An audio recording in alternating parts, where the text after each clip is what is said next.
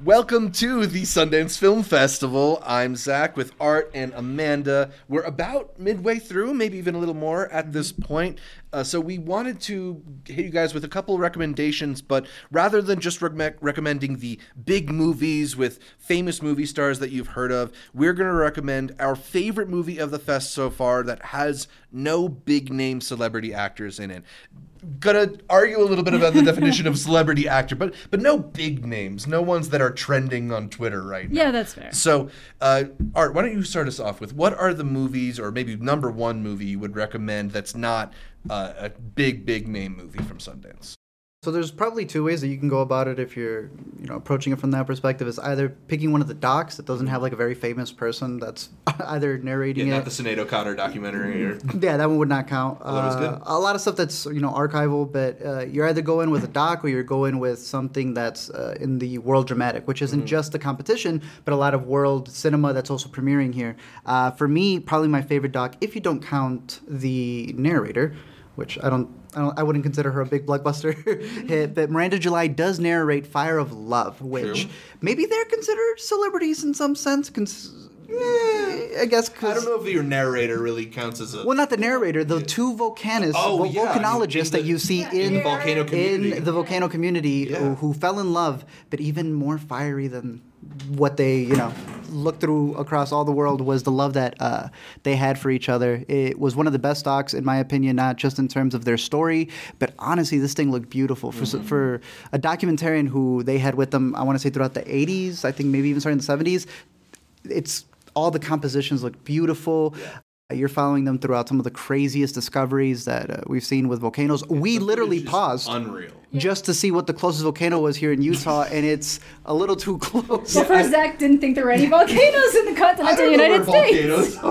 and I was like, is it Yellowstone just waiting to go up? Like, no, I mean, I think maybe the biggest recommendation you can make for this movie is it made me immediately want to go visit the nearest volcano, and you want to run away from all of them.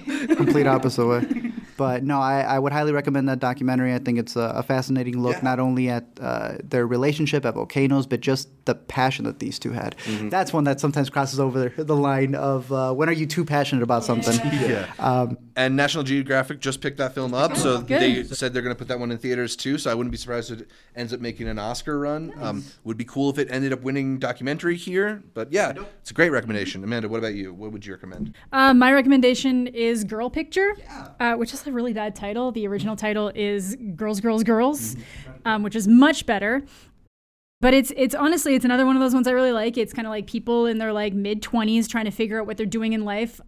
And then one of them, one person who t- seems to really have her life in order. So you got two best friends who want to live these like really adventurous lives and do all these cool things, but they're just kind of like working at a smoothie shop and mm-hmm. just figuring out what they're doing there and processing life. And then you've got um, Emma, I think her name was, who is a figure skater, mm-hmm. and she's a very good one. So her whole life has been extremely structured for that one singular goal, and it's just kind of like a different look about how those like passions can start conflicting with what you're doing in your day-to-day life and what other things you want and when it kind of hits a point where it might seem like it's gone too far um, because it looks like you might not achieve the things you think you're going to achieve mm-hmm. and those moments of self-doubt and then just kind of how you might push people away because you care about them so much um, that it makes you do stupid things. Yeah, it's it's a coming of age in many different senses, mm-hmm. in, in a, uh, emotional, sexual, like yes. like even in terms of just your life story. Like it's, it's a coming of age in many ways and I think it's just really enjoyable mm-hmm. seeing all these all these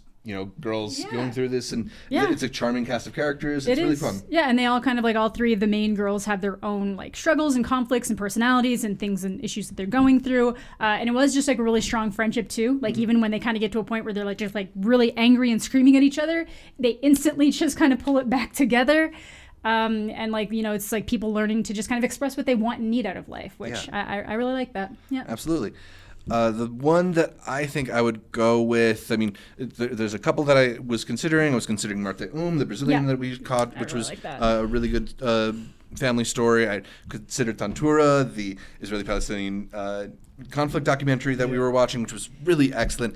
I am going to go with Leonor Will Never Die here. Uh, one of the first films that I was able to catch, and a really, really enjoyable, playful movie out of the Philippines, directed by uh, Martika Ramirez Escobar. I, I think what's really cool about this film is the way in which it keeps kind of shifting what it's doing and and ch- and uh, in changing the form and kind of just playing with with your experience of watching it right? Like it keeps you asking questions but does it in an engaging not necessarily too heady way. It's it's just really it's more about the fun you know? It's it's about choosing the the most interesting uh most off the wall decision in certain moments Yeah. um, it's this ode to these old Filipino action films too, and in those recreations of that environment, it's really fun. But it also has this cool story that folds in on itself, and once you get to that end where it really does become uh, very meta, I, I was really, really into it. I, I thought it was a really exciting uh, choice. I thought it was uh, a movie that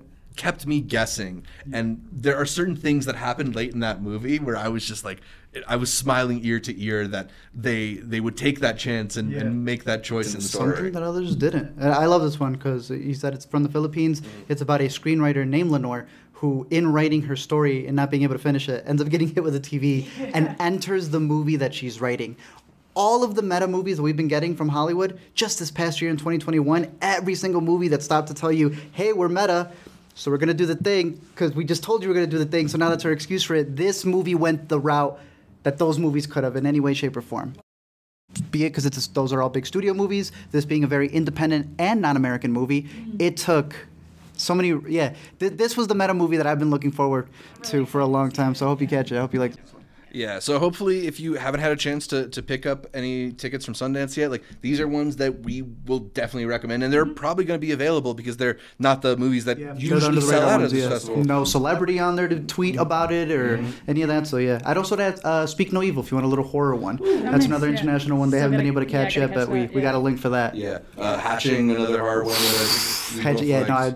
I don't. I don't know if there are any. I don't know if there are celebrities in there town. Yeah, I'm the odd one out on that one, but worth checking out. It's very interesting.